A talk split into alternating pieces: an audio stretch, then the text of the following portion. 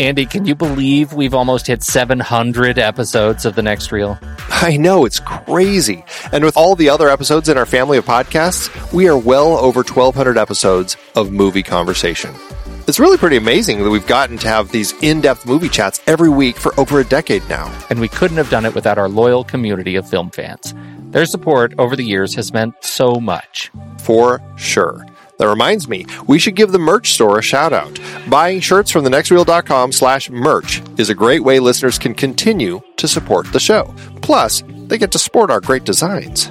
Absolutely. I think sometimes folks forget we have a variety of shirts, mugs, phone cases, and more available. In fact, a great place to start is with a shirt sporting the Next Reel's logo. We also have that classic Fast Times Spicoli Surf School tee, or the weirdly popular Rusty's European Tour shirt. The one from National Lampoon's European Vacation. Why is that so popular? Search me, but we have sold a ridiculous number of those. I guess there are a lot of Rusty's taking trips to Europe? We're always adding new designs based on movies we've covered, like our brand new design for A Streetcar Named Desire, featuring a streetcar named Desire. So if you want to rep your love of T N R and films, head to thenextreel.com slash merch. Every purchase helps us continue to have these weekly in-depth conversations. So visit thenextreel.com slash merch today. And as always, thanks for listening and being a part of the Next Reel community. We've got lots more great movie chats coming your way. Andy, it's hard to believe we've been having weekly conversations about movies since two thousand eleven. Oh, you're telling me. Producing this show week after week is so much fun, but it does require a ton of work behind the scenes.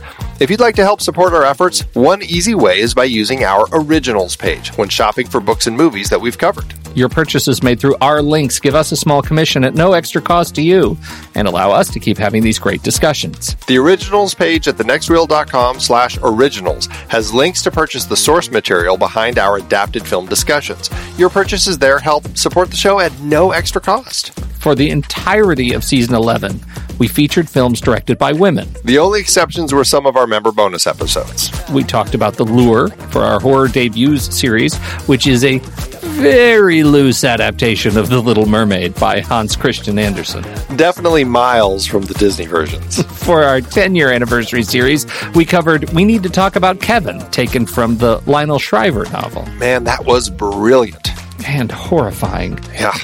The Journalist series included Merrily We Go to Hell and The Weight of Water, adapted from Anita Shreve's bestseller. We filled some gaps in previous series with member bonus episodes on adaptations like Malcolm X, Mister Blandings Builds His Dream House, Cactus Flower, Wild at Heart, Life Force, and The Blues Brothers. Our John Hurd series looked at a trio of adaptations, Chilly Scenes of Winter from the novel by Ann Beatty, Awakenings based on Oliver Sacks' nonfiction book, and Rambling Rose adapted from the Calder Willingham novel. Two films in our coming-of-age debuts series were adapted from books, The Virgin Suicides from Jeffrey Eugenides, and The Diary of a Teenage Girl, Phoebe Gloeckler's graphic novel. We had Queen of Katwe for our sports series based on Tim Crothers' nonfiction book.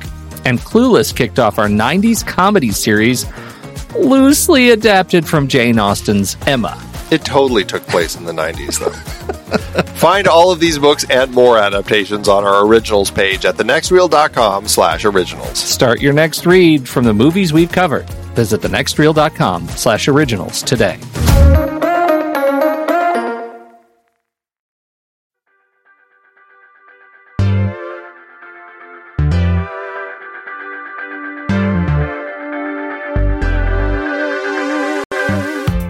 I'm Pete Wright.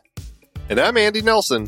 Welcome to The Next Reel. When the movie ends, our conversation begins. The Diary of a Teenage Girl is over. You're so full of yourself. I got a girl, she's sweet as can be. All the other boys want to be like me. And oh, isn't life... I refuse to be some sniveling crybaby. This is my life. Isn't life sweet? I don't want to brag, but it was quite a piece when I was your age. Run to the mountains. We can sail the Emerald Sea. Drop a coin. I know nothing's changed, but everything looks totally different to me now. It's true when I wake up and I see you next to me. It's true when I wake up and I see you next to me. This is for all the girls when they have grown. Andy, Diary of a Teenage Girl. Is this a diary we should have been reading? Did you feel guilty? I felt like d- dirty and guilty the whole time? The whole time. But Bel Powley so sells it. I adore her. I think she's a um, wonderful human being and a great actor. And she does a good job of playing a teenager when she wasn't.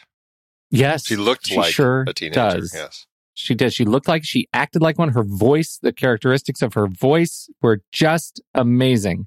Now, so that all that celebration is what it is.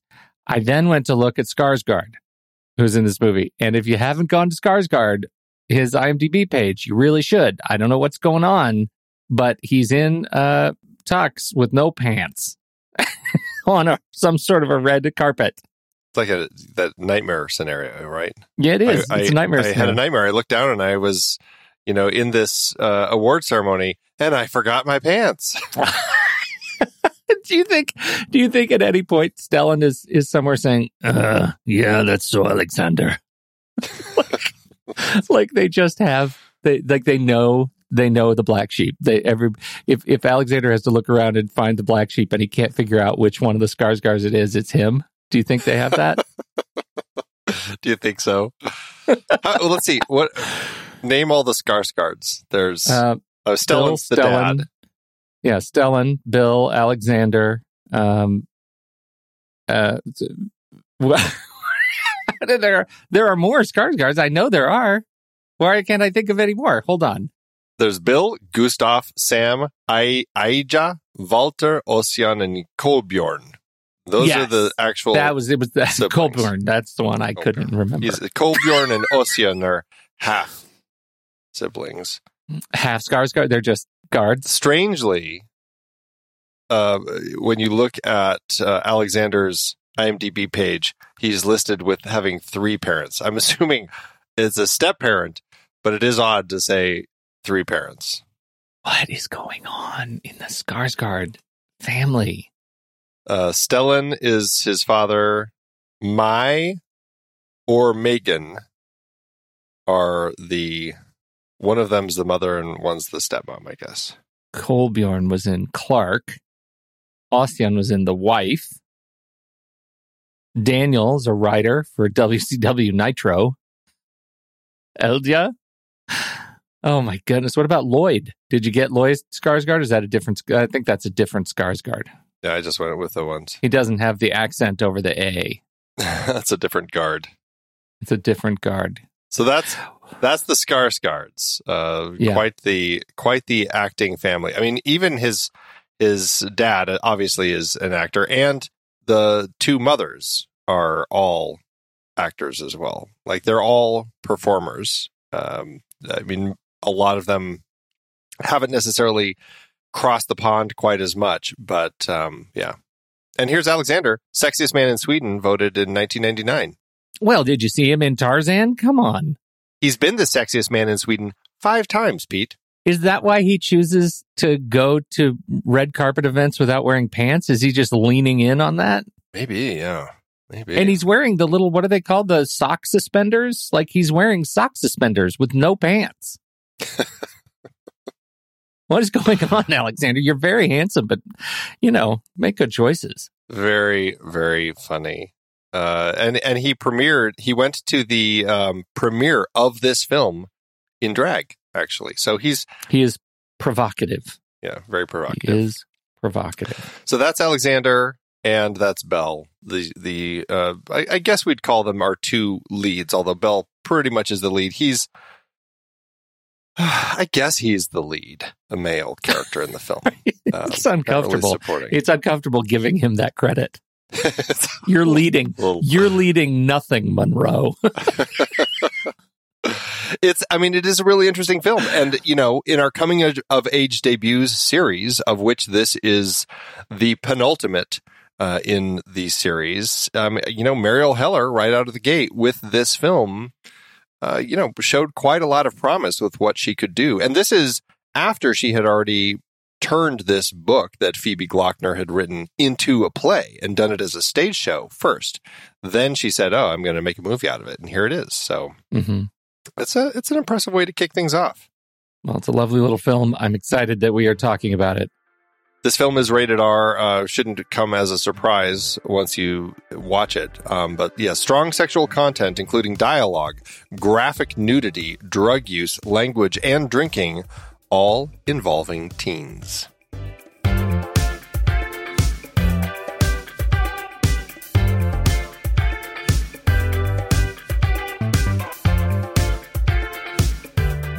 Want to watch this movie and help us out? Well, you can. If you see an Apple or an Amazon link to the movie in the show notes, just click on it. It will take you right to their site, and you can rent or you can buy the movie.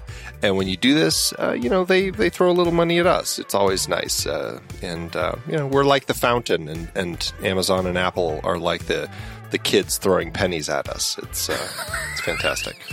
That's exactly what they are. So, watch your head, Andy. Watch your head. Uh, if you want to make sure we get a little bit more than pennies, maybe even a nickel, head over to truestory.fm slash TNR merch, and you can see our lineup of merch. You can get some True Story logo stuff on shirts, stickers, mugs, masks, pillows, and more. And uh, sometimes we even put up uh, little logo stuff about the movies that we're talking about that are uh, fun to do. So you should check that out. And, uh, you know, maybe before it's gone, hit the uh, r- Rusty... the Rusty International Tour um, T-shirt or pillow, because it just keeps getting sold. Don't know why. Uh, I don't. I don't have one. I think there are a lot of families with a family member named Rusty, and they're going to Europe, and they say, "Oh, wouldn't this be fun?" That's the that's the only thing I can think of. Why is that shirt more than anything that we have put up just keeps selling? Rusty the European it's Tour crazy. From National Lampoon's European Vacation. That is, do you know what? We'll take it. I mean, one. we'll hey, take it. Sir. There's no, there's no gift horse kind of thing going on here, but but it it is an oddity. Anyway, merch. TrueStory.fm slash TNR merch. We would love to feature audio reviews from you, our dear listeners. Just send us an audio file to reviews at truestory dot f m once you watch the movie, and we just might end up showcasing your voice on the show. We do record about two weeks in advance, so uh, get it sent in to us in time so that it can be included. We would love to have it. Again, reviews at truestory dot f m. And if you're wondering where you can see what movies we're going to be talking about in the upcoming weeks, head over to Letterboxd. We have an H Q page over on Letterboxd. That's at letterboxd.com slash the next reel. And uh, it is our favorite uh, social network. And it is the best social network for movie lovers. And if you're there and you fall in love with the place like we have, uh, you can sign up for a pro or patron membership, remove ads, support the team, uh, and get twenty percent off by just using the code NEXTREEL. We've actually built a little redirect link. If you go to the nextreel.com slash letterboxd, you'll go straight to the checkout page with that twenty percent already applied. And it works for renewals as well. You know how I know that? I just renewed my membership with our discount. Did you? Oh, Andy. How fantastic is that? That's the best. Yes. Um, you know, and... and Letterboxd has their fantastic uh, membership. We have one as well. We would love to have you as a member supporting our show. Um, we You can support either month to month or at an annual rate, and you get all sorts of things, um, like all these bonus episodes that we do. We have a monthly member bonus episode, filling in a gap from a series that we've done sometime in the past. And members get to vote on what we're doing. The April poll, uh, we're doing original sci-fi. Uh, the movie's yet to be determined, but uh, we know we're locking that in as our series. Uh, we also do a Flick Chart re-ranking episode every month where we jump back into our Flick Chart and uh, do some re-ranking and shake things up over there. We also, at the end of every series now, we have a retake episode where we look at the entire series and, uh, you know, just kind of macroscopically, as I love to say, talk about what we got out of the series as a whole. If you would like to learn more about uh, becoming a member, just go to truestory.fm slash TNR membership. You can learn more about the tiers. The most it'll cost you is five dollars per month or fifty-five dollars per year.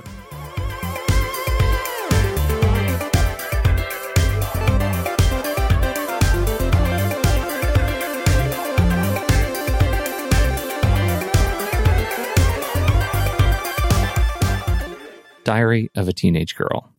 First of all, for a movie that so thoroughly telegraphs its central complication, please, teenage girls of the future, do not put your diary on cassette tapes and put them under your bed. They're too hard to hide, too easy to embarrass you. Please don't do that for the future. It's not a good strategy for your diary. It's an interesting approach. I mean, it makes sense for the purposes of a play and a movie to have your protagonist recording her diary so you can, you know, we can hear it, right? It makes sense. Yeah. Yeah. In context of a young girl who wants to be an artist, it, I, I found it a little, you know, odd that audio recording was the way that she wanted to approach her diary, where when it seems like she clearly loves having pen in hand, um, and and uh, you know, loves doodling and drawing and stuff like that. And so it's it's an interesting blend. I thought it was exactly the same thing, especially because the movie had already invested so heavily in art, and and that's one of the things I love so much about it is just the visual treatment of the the animation. She is a young aspiring animator. She has all these wonderful connections to um, uh, obviously the the uh, Gloeckner original graphic novel and uh, to Aileen Kaminsky uh, Crumb. Who, I mean, it's just like she's aspiring to that sort of of uh, artistry, and the movie uses it so, so well. It seems really strange that I, I'm right with you. Using it on stage made a lot of sense that they didn't come back and rethink how to do that treatment more visually. Uh, you know, I, I, I think that, you know, that would have made more sense. Although using the tape gets around the thing that frustrates me the most, which is voiceovers, because as soon as she puts the mic to her mouth, it's no longer a voiceover in my head. And so it's okay to hear her voice because I immediately picture her sitting on her bed and talking in the mic. Well, but even if she was like, I, I guess I don't have an issue at all with voiceover when it's somebody, when we're just listening to somebody's internal dialogue as, as they're a just, diarist, as a, as a diarist, exactly, as they're writing it and we're just, you know, hearing it. I, that doesn't bug me at all. And so I think it would have been fine either way. It, it does strike me as, uh, I guess, if anything, it's just a more interesting way to do it, having her record the audio as opposed, as opposed to just writing the diaries. Um, it's, it's a more interesting visual way to approach. It doesn't bug me really at all. It's just a it's a point that I did notice, but it's it's not something that I find um, you know, pulls me out of the film or anything. I I think so too. So she's fantastic, uh, Bel Powley as our uh, young protagonist. Love the art. Love what she's what she's doing there. How does this play for you as a coming of age film? Given this is our coming of age series. I'm very much going to look forward to our conversations in our retake episode, um, again, our members-only retake episode at the end of this series, when we kind of talk about what makes a coming-of-age film, as opposed to just a film dealing with young people um, that is just a, a story, you know? Mm-hmm. I think that there's an element to this uh, about this young girl who is figuring herself out um, as far as her sexual awakening. And she's fifteen and trying to sort that out. Um, what does, I, I mean, we start post having had sex. She just has had sex, is thrilled by it. And that's what inspires her to kind of start this diary, this audio diary. And uh, we kind of learn how it all started and then follow it along. And it's really a, a kind of a twisted story that, I mean, it takes place in in the seventies in San Francisco, and uh, she ends up hooking up with her mom's boyfriend, who is kind of a free spirit, kind of a post-hippie, uh, you know, free-spirited sort of guy in San Francisco.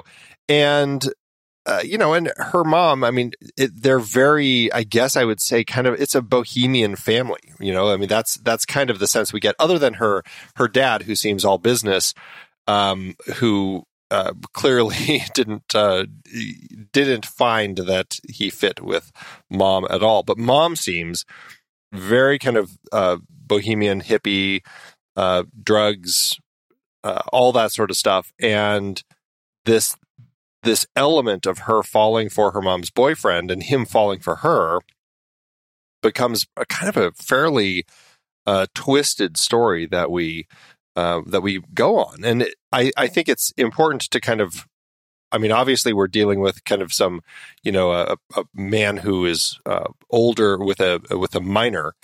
Um, but at the same time, there is this element about her being proactive with her kind of her sexual identity and and driving this thing forward.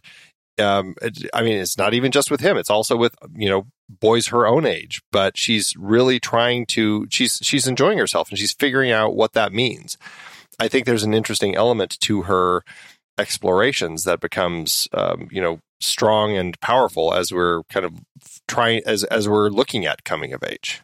The, the coming of age part, uh, I love about this movie, right? Because I feel like this movie, maybe more than many of the others that we've talked about in the series, has a truly explicit moment for me where she has come of age. And it's not just her having sex, having sex with an older man, having a lot of sex. It's at the end of the movie, jumping to the end when she's on the beach selling her artwork for five or fifty cents or whatever. And and Monroe comes up and they have this little conversation. And at the end, her voiceover, she says, um, you know, I'm better than you, you son of a bitch, in her head, right? That's yeah. what we get. She's talking about him. And we realize, oh, right. Now she's grown up. She went through all of the experience, right? All of the the uh, the lust and the fear and the uncertainty and the self-loathing, thinking she's fat, thinking she's like bad for for doing the things that she's doing. She goes through, you know, the the shame and and you know, people calling her a slut at school, and she goes through all of that and realizes at the end of the movie, to my ear, what it means to grow up, to have lived through a, uh, an experience, a complicated experience, an experience that wasn't just hard and sad, but one that that was full of emotional complication, and come out the other side recognizing that, you know, she is uh, she's a better person, right? And and to me, that is a that's a powerful message of this movie, and um and and it makes me just really love the character and love what she goes through. Even as it's a it's a troublesome story about her and an older man. I would also say, you guys don't have to do this. I went ahead and and uh, you know took the bullet for doing Google searches uh, on you know the the average age of you know young women losing their virginity, and it is a uh, it's a high percentage. I don't have a number. I wish I had a number, but it's a high percentage of of young women who uh, actually lose their virginity to to older men, sometimes significantly older men. And it is not. Uh, it's it is like it's a whole range of difficult situations. Many consensual, many that are consensual, and also like this movie, sort of loathsome. But it is it is complicated. Sex is complicated. And I think this movie actually does an able job of presenting the complication that, you know, that is inherent in the process. It's a very tricky thing because obviously there is like a legal age that we've established in our country. eighteen years, you're an adult, right? Sexual identity and sexual thoughts start at much younger ages in both, you know, men, boys and girls, men and women. And it becomes a thing where, I mean, you know, a lot of kids are trying to figure out, how can we do this? I, I can't wait. It's, it, you know, it's going to be so awesome. And whether it's with a, a person who's, you know, over eighteen or under eighteen, it's, it is in a lot of people's heads. So it's not like this is a story that is uh, just kind of uh, all about sexual perversity or anything like that. Right. It's a story about reality is is the way that I felt about it. And yeah, there are these um, draws that people have. And in this particular case, that moment that she and Monroe have early in the film where, accidental or not, they're kind of sitting next to each other and he he puts his arm around her and his hand accidentally ends up on her boob, or maybe intentionally ends up on her boob, and can't you're not exactly sure. And they're trying to figure out, uh, or she, you know, it, it turns into something, and the attraction just take overtakes her.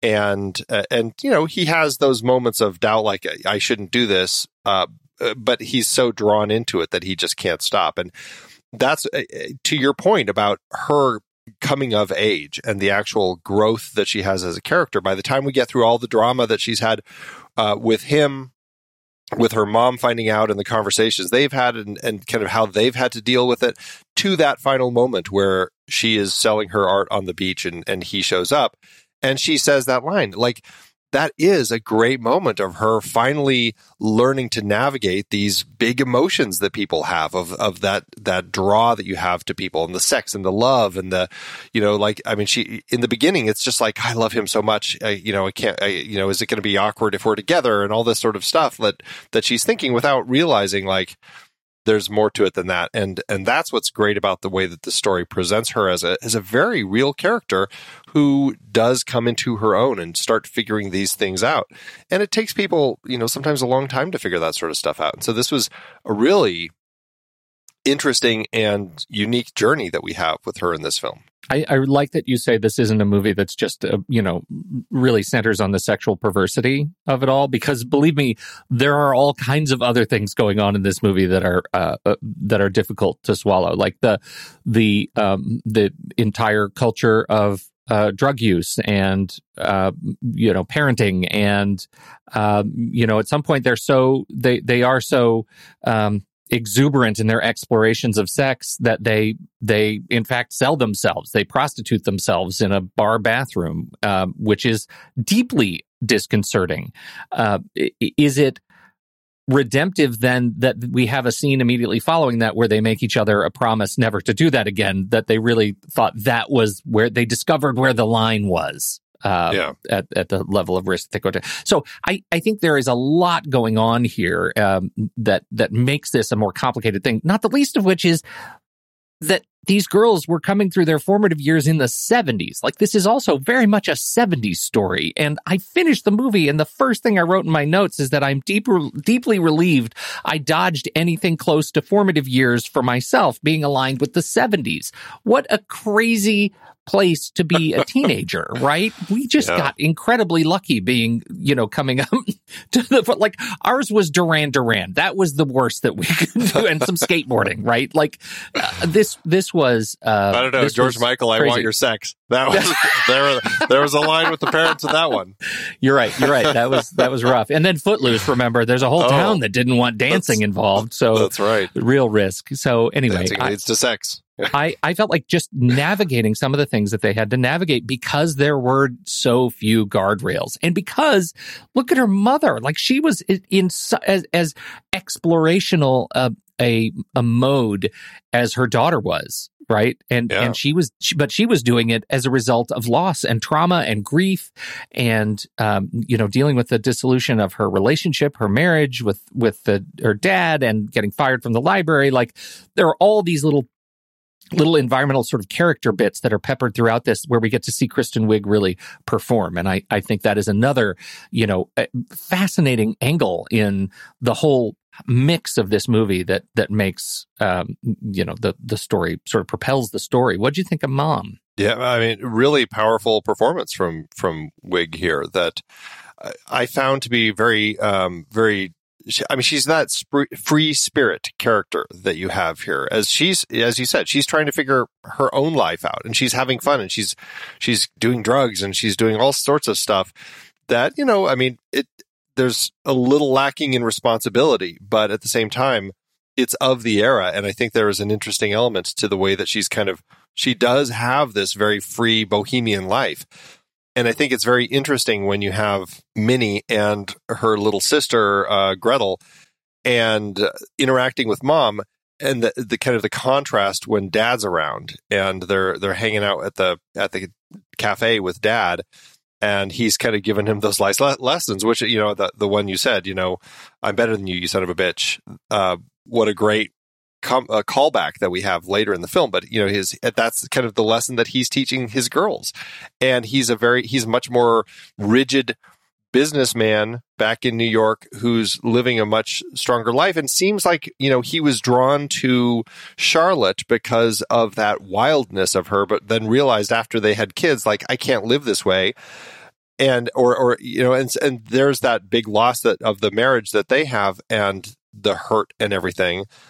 But the way that, that Wiig portrays that, especially as we get to the end, and I, I, I found it really powerful, how she found it, her own way to kind of cope with what had happened between Minnie and Monroe, accepting Minnie, welcoming her back in after Minnie runs away from home and almost goes down a terrible, terrible path, uh, but welcomes Minnie back in, but still makes sure she lets her know, I can't talk to you about Monroe. We have to have a wall there. I just can't go there.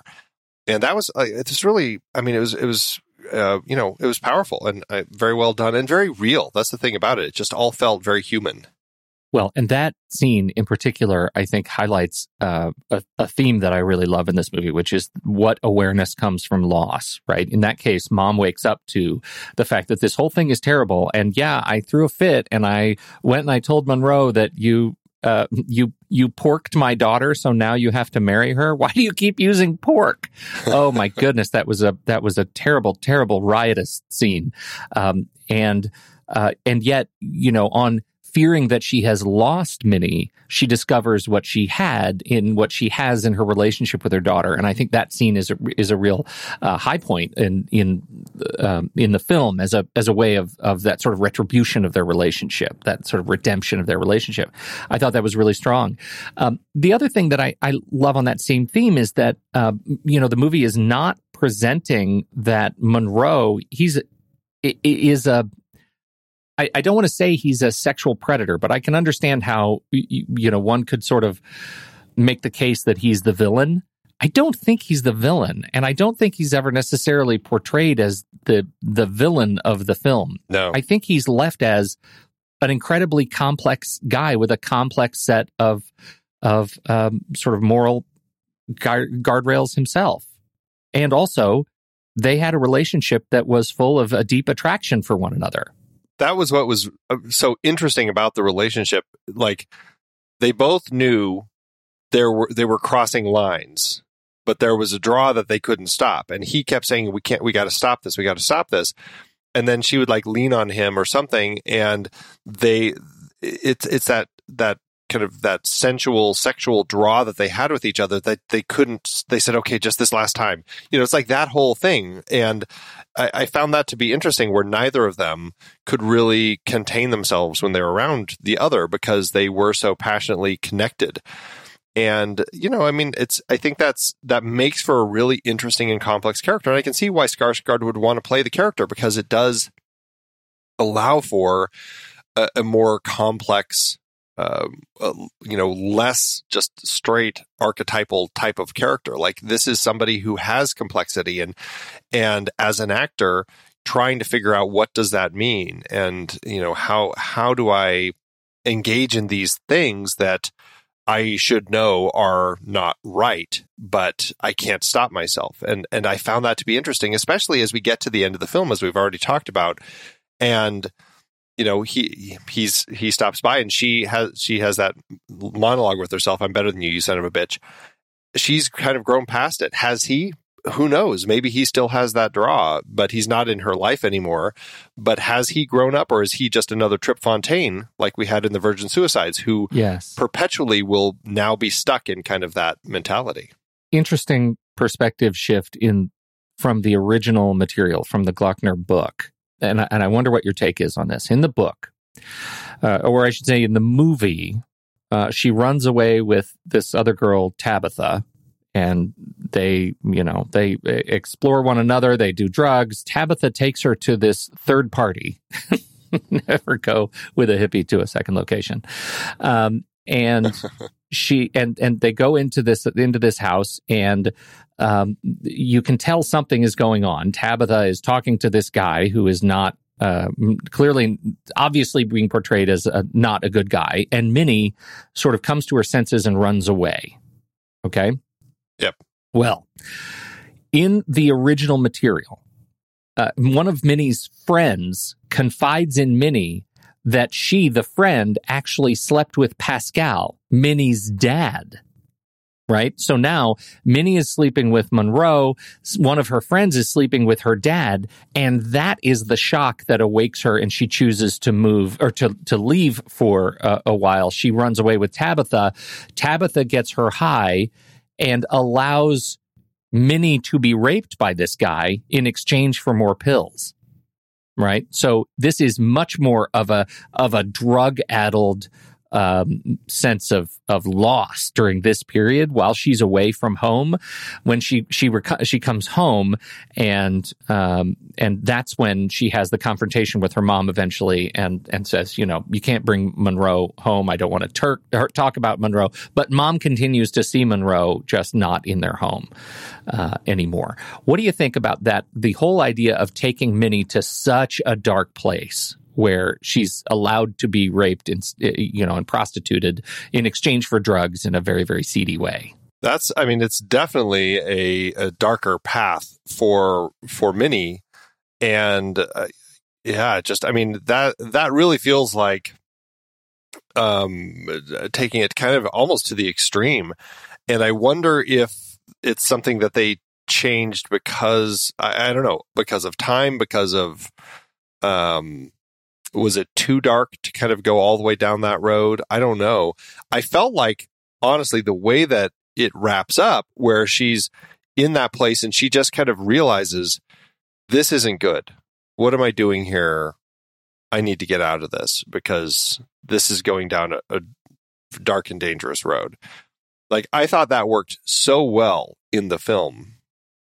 I, I don't know if I needed to see her go any farther down that that path. Here's the thing that I think confuses me about it, to your point. Like, this, what is this? Is would it have been a coming of age story had it gone down that point? Or would it have been a drug story? Like, would we have just been making a, um, a female-centered Requiem for a Dream? Yeah, that's an interesting um, way to look at it. it. Would it have just taken it down a way? I mean...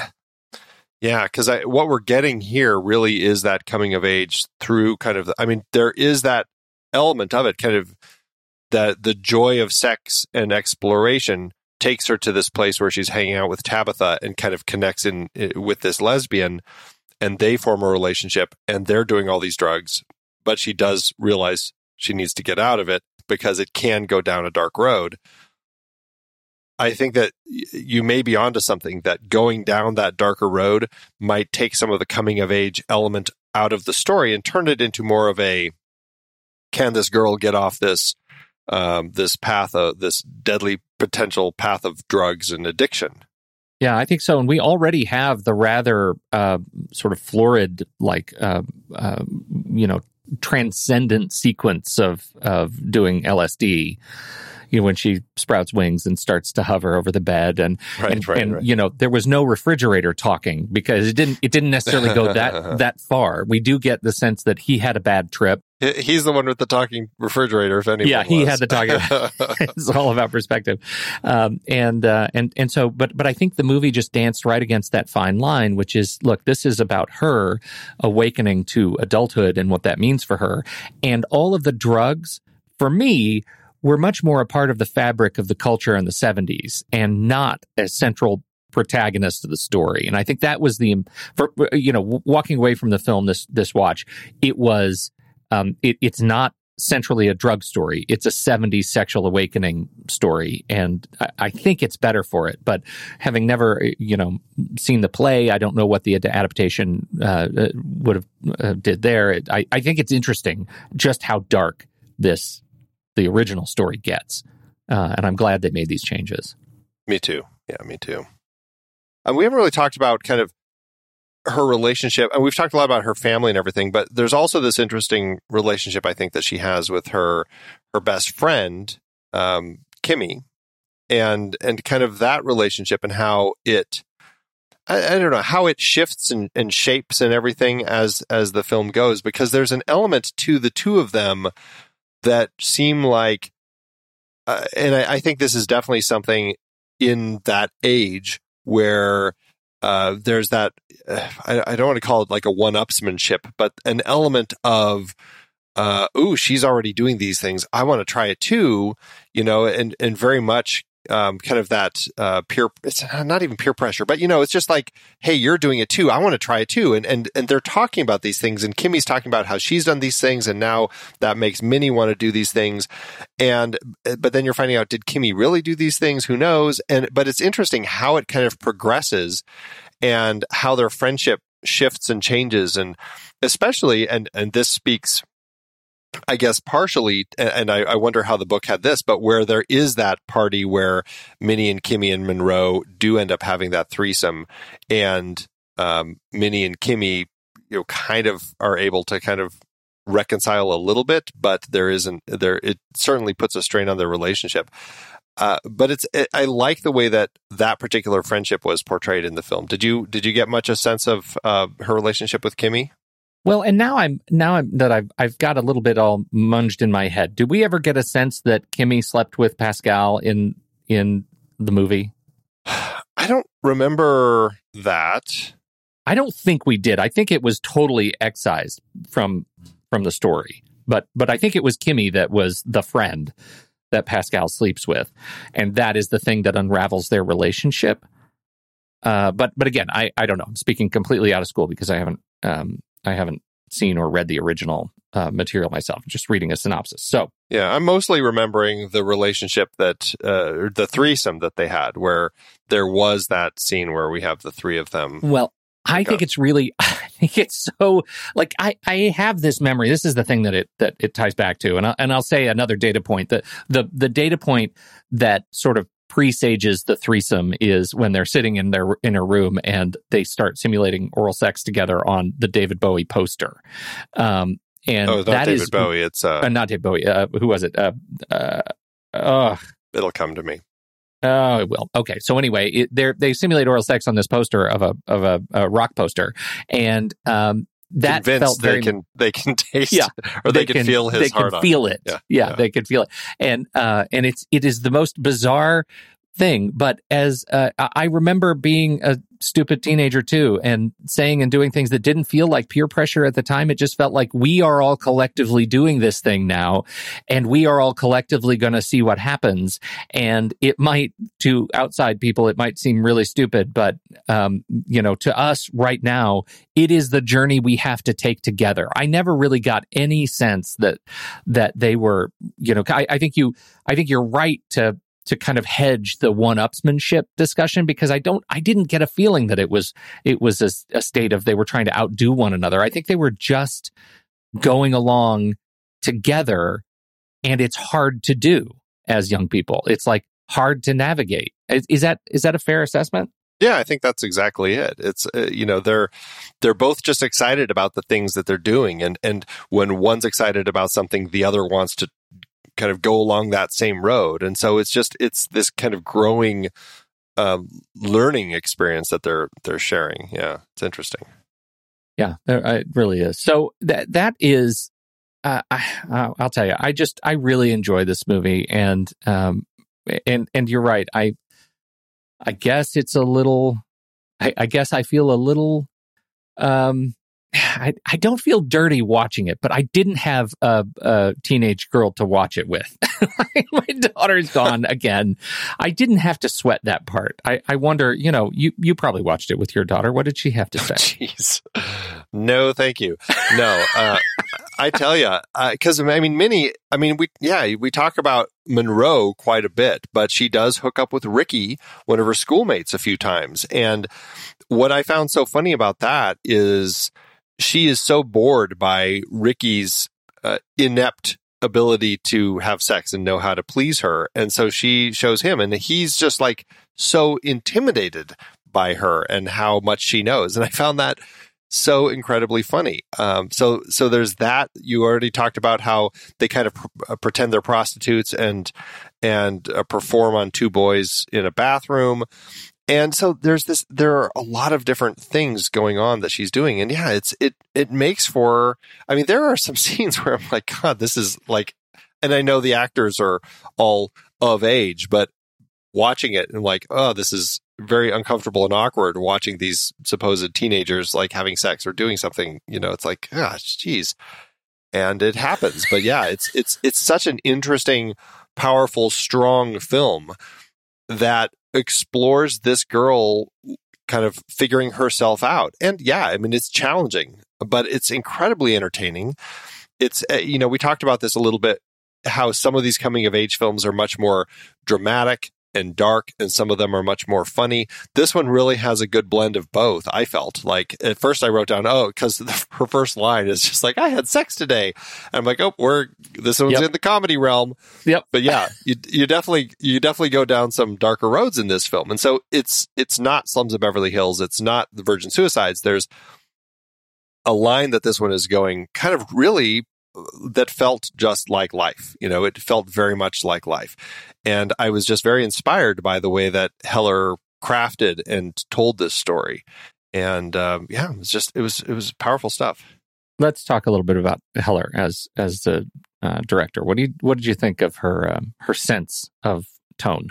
It was clear she connected with this story. She played Minnie on the stage show that she put together, and which I, I guess only ran for a couple months, but it was very popular, very big. And um, that was what uh, Gloeckner needed to give her the film rights. And uh, and then she, she worked with the Sundance uh, Institute to help craft the story, put it together. And you could tell she found a team of people who were as excited by and interested in, in telling the story in a creative way as Heller, because she knows the story inside and out. She knew the book. She, she wrote the play. She performed it as the lead. And she clearly had the voice of Minnie. And I, I felt like I was in good hands from the start. You know, the way that the animations would pop up throughout the film, the way that she unfolded the story, introduced the characters, like everything felt authentic and real. And I, I was...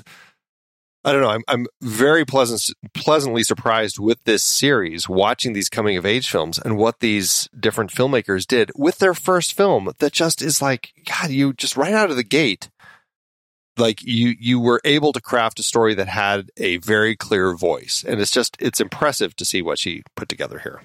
I think so too. And uh, you know, I have you seen the other uh, principal films that she's uh, directed? She's been in a ton of stuff as a performer, but um, but she's only directed so far, you know, some episodes of television and three uh, or four features. Um, three features. What the con- what the Constitution means to me? Does that count? I don't know. No, that's a T V play that she filmed. Yes, so that one doesn't count. But that one plus A Beautiful Day in the Neighborhood, Can You Ever Forgive Me, and Diary of a Teenage Girl. Yeah, I've seen them all. Uh, I'm a Hellerhead, I guess. I, I, I enjoy her stories. I think she does a good job with them. So Hellerhead, Hellerhead, Hellerhead, Hellhound, Heller High, Heller High Water, Hellerhound, Heller, Heller High Water. You're a real high water. That's all right. That's yeah. right. Uh, I mean, you know, Can You Ever Forgive Me? I mean, Melissa McCarthy is very interesting in that film. Um, yeah. As is Richard E. Grant, who is, I mean, both of them fantastic in that film. Dark biopic. And A Beautiful Day in the Neighborhood, really creative, uh, you know, biopic that, you know, ab- about a really um, prominent character in, in kind of my childhood, uh, Mister Rogers, but also the uh, just the way that she chose to uh, like the thing that still sticks with me is the way that she chose to do the traveling, because it all felt like we were watching Mister Rogers with like the little toy planes and stuff and yes. everything. It just it felt very like she she, she crafts stories in, in interesting ways. So yeah, I I I'm a fan. Me too. And she is a six point eight with Diary of Teenage Girl, seven point one and seven point three on the other two films. Uh, she is handily above the IMDb six-star uh, scale and uh, clearly a deserved filmmaker. Yeah. But uh, sadly, like we're seeing with a lot of these uh, filmmakers in this series is... perhaps because they're women, perhaps because of the types of stories that they're telling, they're not given opportunities to make a lot of different projects. I mean, she's only had three films. I mean, like you said, she's done a good number of T V.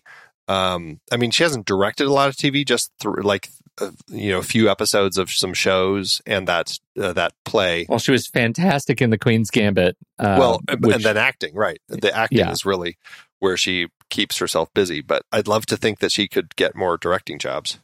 Me too. Uh, me too. I would love to see uh, more directing work from her. Yeah.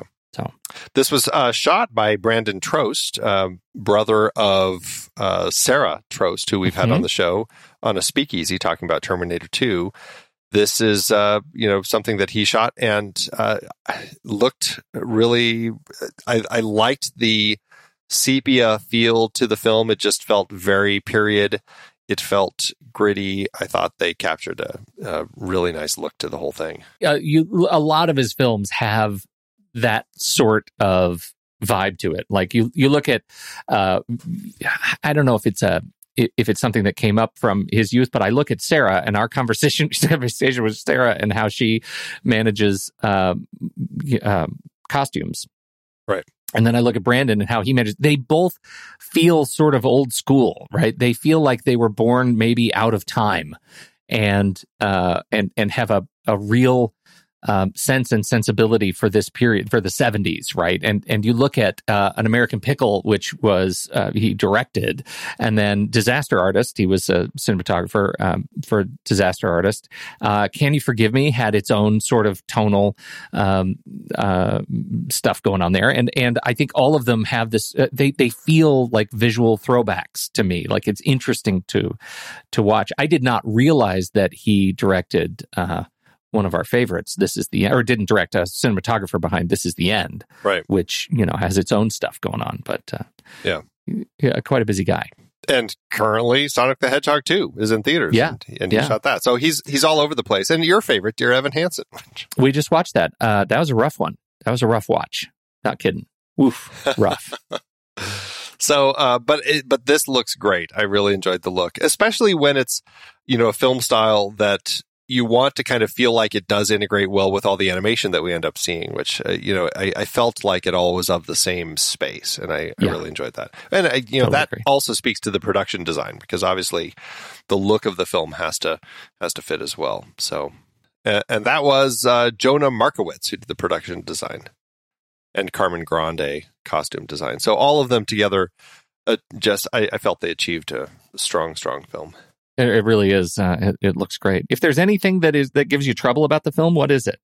That's a good question. I don't know. Uh, nothing really stands out as as a problem. You know, I think that it all. I mean, other than it's it's just the the the challenging nature of the story. But I think it's it's there because it's a story that needed to be told this way, and so I I don't have any particular issues with it. it but it just it. You know, it's, I mean, it is definitely a challenging one to watch. It's not an easy watch. I think a lot of people will have a harder time with this because of what it is depicting and how. Um, for me, I think that it, it worked exceptionally, but I can see why some people are going to be put off by it uh, right out of the gate. Yeah, me too. But that person was not me. You know, we didn't mention, just as a last note before we um, kind of move on, I, I think that another powerful moment in the film was when she does come home after having run off, and she's she's in this place where she's kind of feeling a little bit of a loss, like, who am I, you know, what is all of this? And she she hasn't put the pieces together. She has all the things there. She just doesn't know what to do with it yet. And that's when she sees that she got that letter from the the comic book artist. That is that moment that she needed to be able to put the pieces together. And I found that to be so powerful and inspiring because, you know, oftentimes, you know, people write these letters to people that inspire them and stuff, and, and they might get something back, they might not, but they don't necessarily, it's not that life-changing thing. But it was for her here. And and I found that to be so powerful because she gets that letter and she has that immediate connection to this artist. They use the same type of ink and stuff like that. And I found that to be inspiring because that's what she needed to cross that line, put that puzzle together so she knew how to kind of move forward. Um, and it was powerful. I, I thought that was a great, great moment that we had in the film here. Yeah, I do too. I, I sort of wish I knew what she wrote back. Yeah, right. Right. We see her at the end drop a letter in the mailbox. I kind of want to know what she wrote back, but uh, um, n- not something we get to we get to be privy to. We're not privy to that. All right. Well, we will be right back. But first, our credits.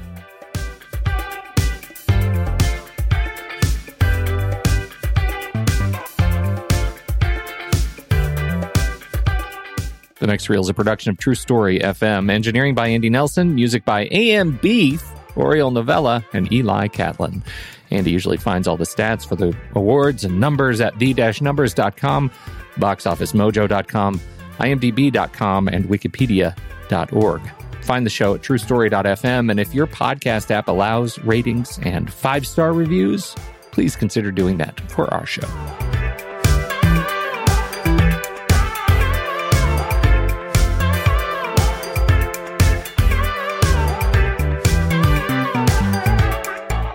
How did it do at award season, Andy? It did well for itself. The film ended up having sixteen wins with thirty-seven other nominations. Marielle Heller, over at the Directors Guild uh, of America, their awards, she was nominated for Outstanding Directorial Achievement in a First-Time Feature Film. She didn't end up winning. It went to Alex Garland for uh, Ex Machina, which I can I can see that. I get it. Yeah, I definitely get that. Uh, but yeah, I mean, strong between that, Joel Edgerton was nominated for The Gift, which, you know, there's another strong one. Uh, László Nemes for Son of Saul, which, boy, that's a punch in the gut movie. And then I haven't heard of this one, Fernando Coimbra for A Wolf at the Door. That was the other nominee. Hmm. But um, yeah, it's nice to see. Uh, I, I get why Alex Garland would take it there.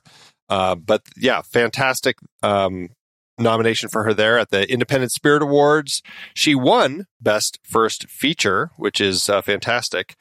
And then the film also was nominated for, uh, Bel Powley was nominated for Best Female Lead.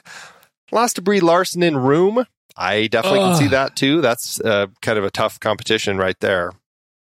Also in the running, Cate Blanchett for Carol, along with Rooney Mara, who uh, probably they canceled each other out, yep. and Katana Kiki Rodriguez for Tangerine. Um, quite an interesting lineup on that one. That's that's a tough. that's a that's a really strong, really, uh, really strong, yeah, run right there. And then uh, Marielle Heller was also nominated for Best First Screenplay. Lost to Emma Donoghue for Room.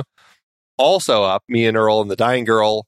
Uh, Mediterranea and The Mend. I haven't heard of Mediterranea or The Mend, but no. um, yeah, I mean, that's that's a great run there at the Independent Spirit Awards. Uh, and then at Sundance, of course, where it um, where the film opened, um, Brandon Trost, we already mentioned him as the cinematographer. He won the cinematography award for a dramatic film. Um, which is, uh, you, you can definitely see it when you see this because it just looks so strong. Marielle, Marielle Heller was nominated for uh, directing a dramatic film, but that lost to uh, Me and Earl and The Dying Girl. So oh, I loved Me and Earl. Oh, yeah, that's another really strong film. So um, I, yeah, I get it. I get it in those cases. Um, you know, and you look at the other awards. Uh, just, I mean, it was it's kind of a. a spattering across a variety of different um, awards and film festivals and things like that, like the Alliance of Women Film Journalists, uh, things like that. So uh, you can see this was a film that was respected and loved. And, uh, you know, I, I think people were challenged by it, but saw the value of the story, especially the way it was told. I, I do too. I'm, uh, I love it. And I, I uh, Bel Powley, you know, we, I, it bums me out a little bit that it that that race was per, so competitive uh, because I think she's so great. And in any other year, let's say any other year. Yeah. That's a tricky, it's a tricky film for a lot of audiences, I think. Just yeah. because it's she's playing a fifteen-year-old and, and watching a fifteen-year-old go through this, I think a lot of people get put off. But uh, yeah, I thought she was fantastic. Um, what do you know her from a lot of things? Because this is the only thing I think I've ever seen her in. I know her, uh, well, King of Staten Island uh, and The Morning Show qu- quite recently. She was heavy character in season one. Um, and it was a very similar... Uh, well, I don't want to say similar character, but she was uh, very much in a position of sort of weird political power in this movie. She was an in, or in this show. She's an intern at this television station on the on the morning show, but she comes from a family of extraordinary wealth and power, and she falls in love with the weatherman. And so it's this weird balance. They're trying to keep a secret of their relationship because, you know, is she using him? Will they think he's using her? She's definitely younger. Um, very much an age uh, difference, just like this. And and here she is again. But yet she's in this position of power over over him in some non-trivial ways. So I just really like her. And, um you know, I haven't seen a lot of her other stuff, but because, you know, th- those two, I think, were King of Staten Island and The Morning Show I really liked uh, quite a bit. And so, um, uh, yeah, I like her. IMDb has her uh, top four, or the four films she's known by, as, of course, this one, The Diary of a Teenage Girl, King of Staten Island, as you said, as you said, A Royal Night Out, which she did the same year as this, where she plays uh, Princess Margaret, and this is um, nineteen forty-five on V E Day. Uh, as peace extends across Europe, Princess Elizabeth and Margaret are allowed to out to join the celebrations. It is a night full of excitement, danger, and the first flutters of romance. Sarah Gadden and, and Bel Powley play the two princesses. I am completely not familiar with that film. I hadn't even heard of it. She's in, uh, uh, looks like production of Turn Me On. You know, look at the thematic connections of the things that she's doing. Under the control of a pill that eradicates human emotion, a young couple skip doses and discover new feelings, but realize that comes with emotional baggage to deal with. You know, pills and new feelings, it's practically Diary of a Teenage Girl. Well, her another film she did in twenty sixteen, Carrie Pilby, a person of high intelligence struggles to make sense of the world as it relates to morality, relationships, sex, and leaving her apartment. Yeah. Very much a thing that's that she's got heavy in her resume. Yeah. Well, she's great. Big fan. Big fan. She's great. She's great. How to do at the box office, Andy?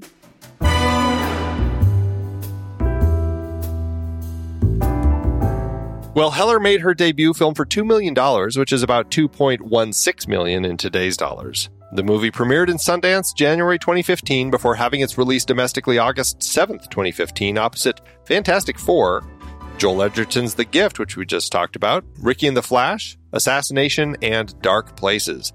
The film earned almost one point five million dollars domestically and just over eight hundred thousand dollars internationally for a total gross of two point four six million dollars in today's dollars. That means the film scraped by with a profit, landing with an adjusted profit per finish minute of two thousand nine hundred dollars.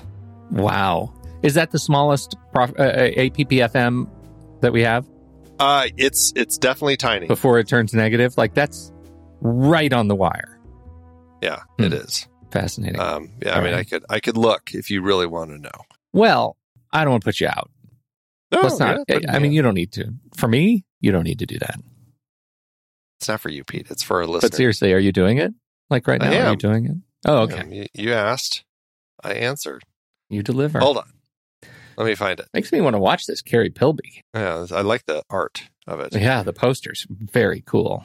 Okay, the lowest A P P F M that we've had. No, it is not the lowest that we've had. It's it's in the top five lowest. The most, uh, the film that is the closest to, and again, this is with the numbers that I have. Who knows if all the studio information as far as, you know, uh, prints and advertising made it into the numbers that are reported online. This is all I have.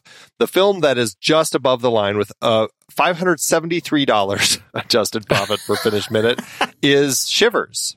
Oh, from wow. a David Cronenberg series.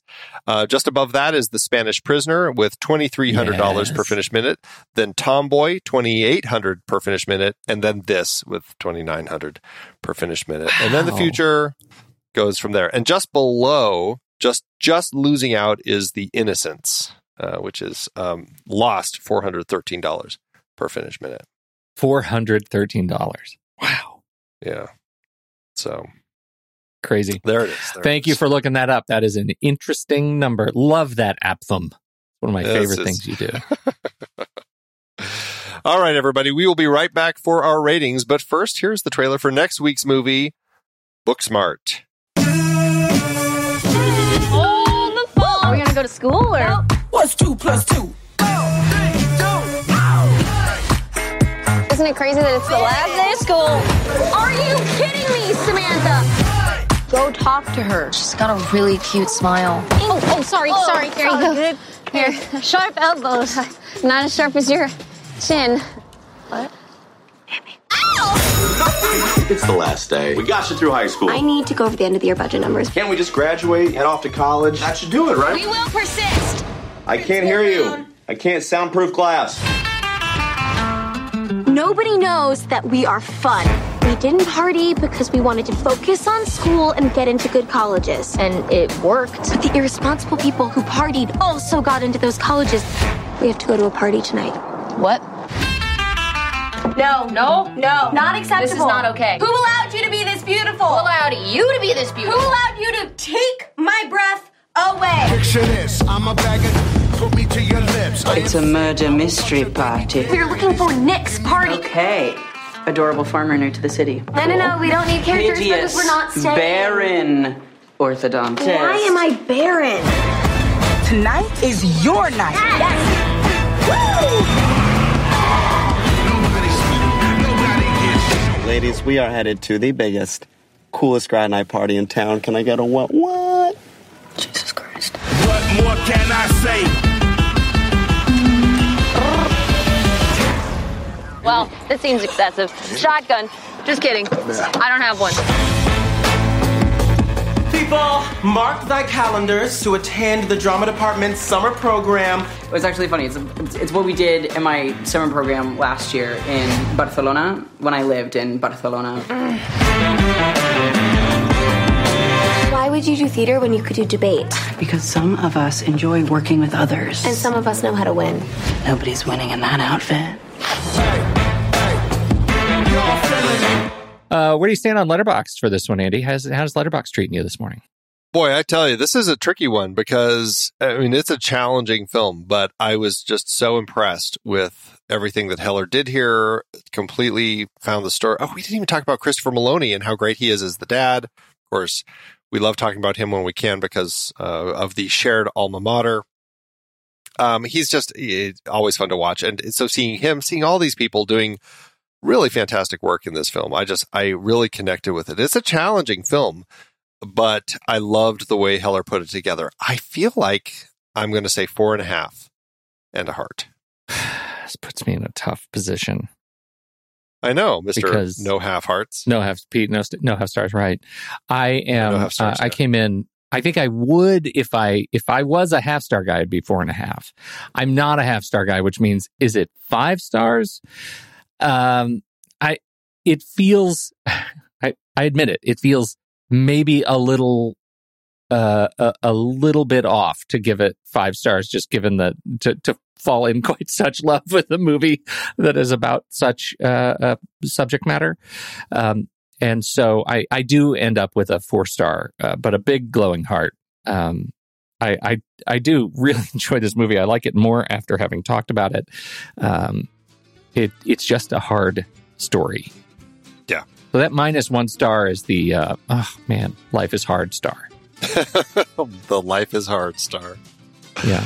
So what yeah. did you think about The Diary of a Teenage Girl? We would love to know. Hop into the Show Talk channel over in our Discord community. We're going to be talking about this movie this week. When the movie ends, our conversation begins.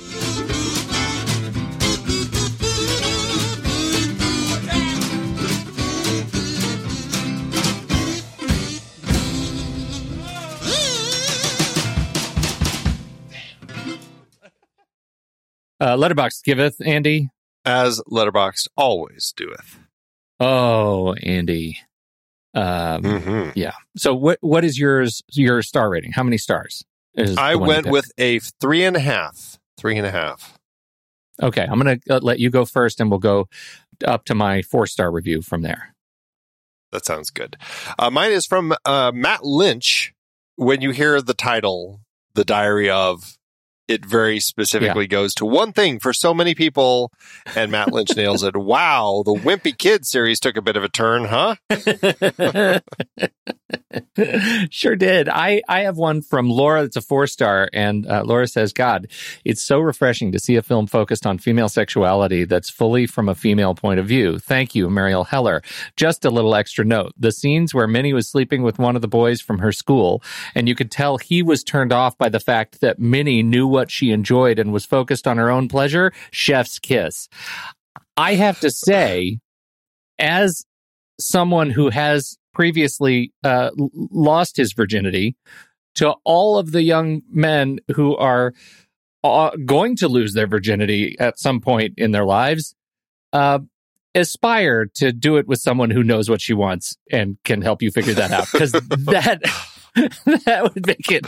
I don't want to go into our stories, yours and mine, Andy, about losing our virginity, but I can tell you it was clumsy and stupid. So uh, we should have been so lucky is all I'm saying. We all should be so lucky to find Minnie.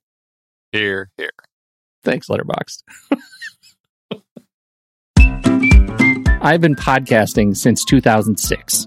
In that time, I've tried countless hosting platforms, but in August twenty twenty-two, we switched to Transistor to power all of our shows here at True Story F M, and it's been a game changer. I love that Transistor allows unlimited podcasts and storage without extra charges. We can publish so much content, and we do.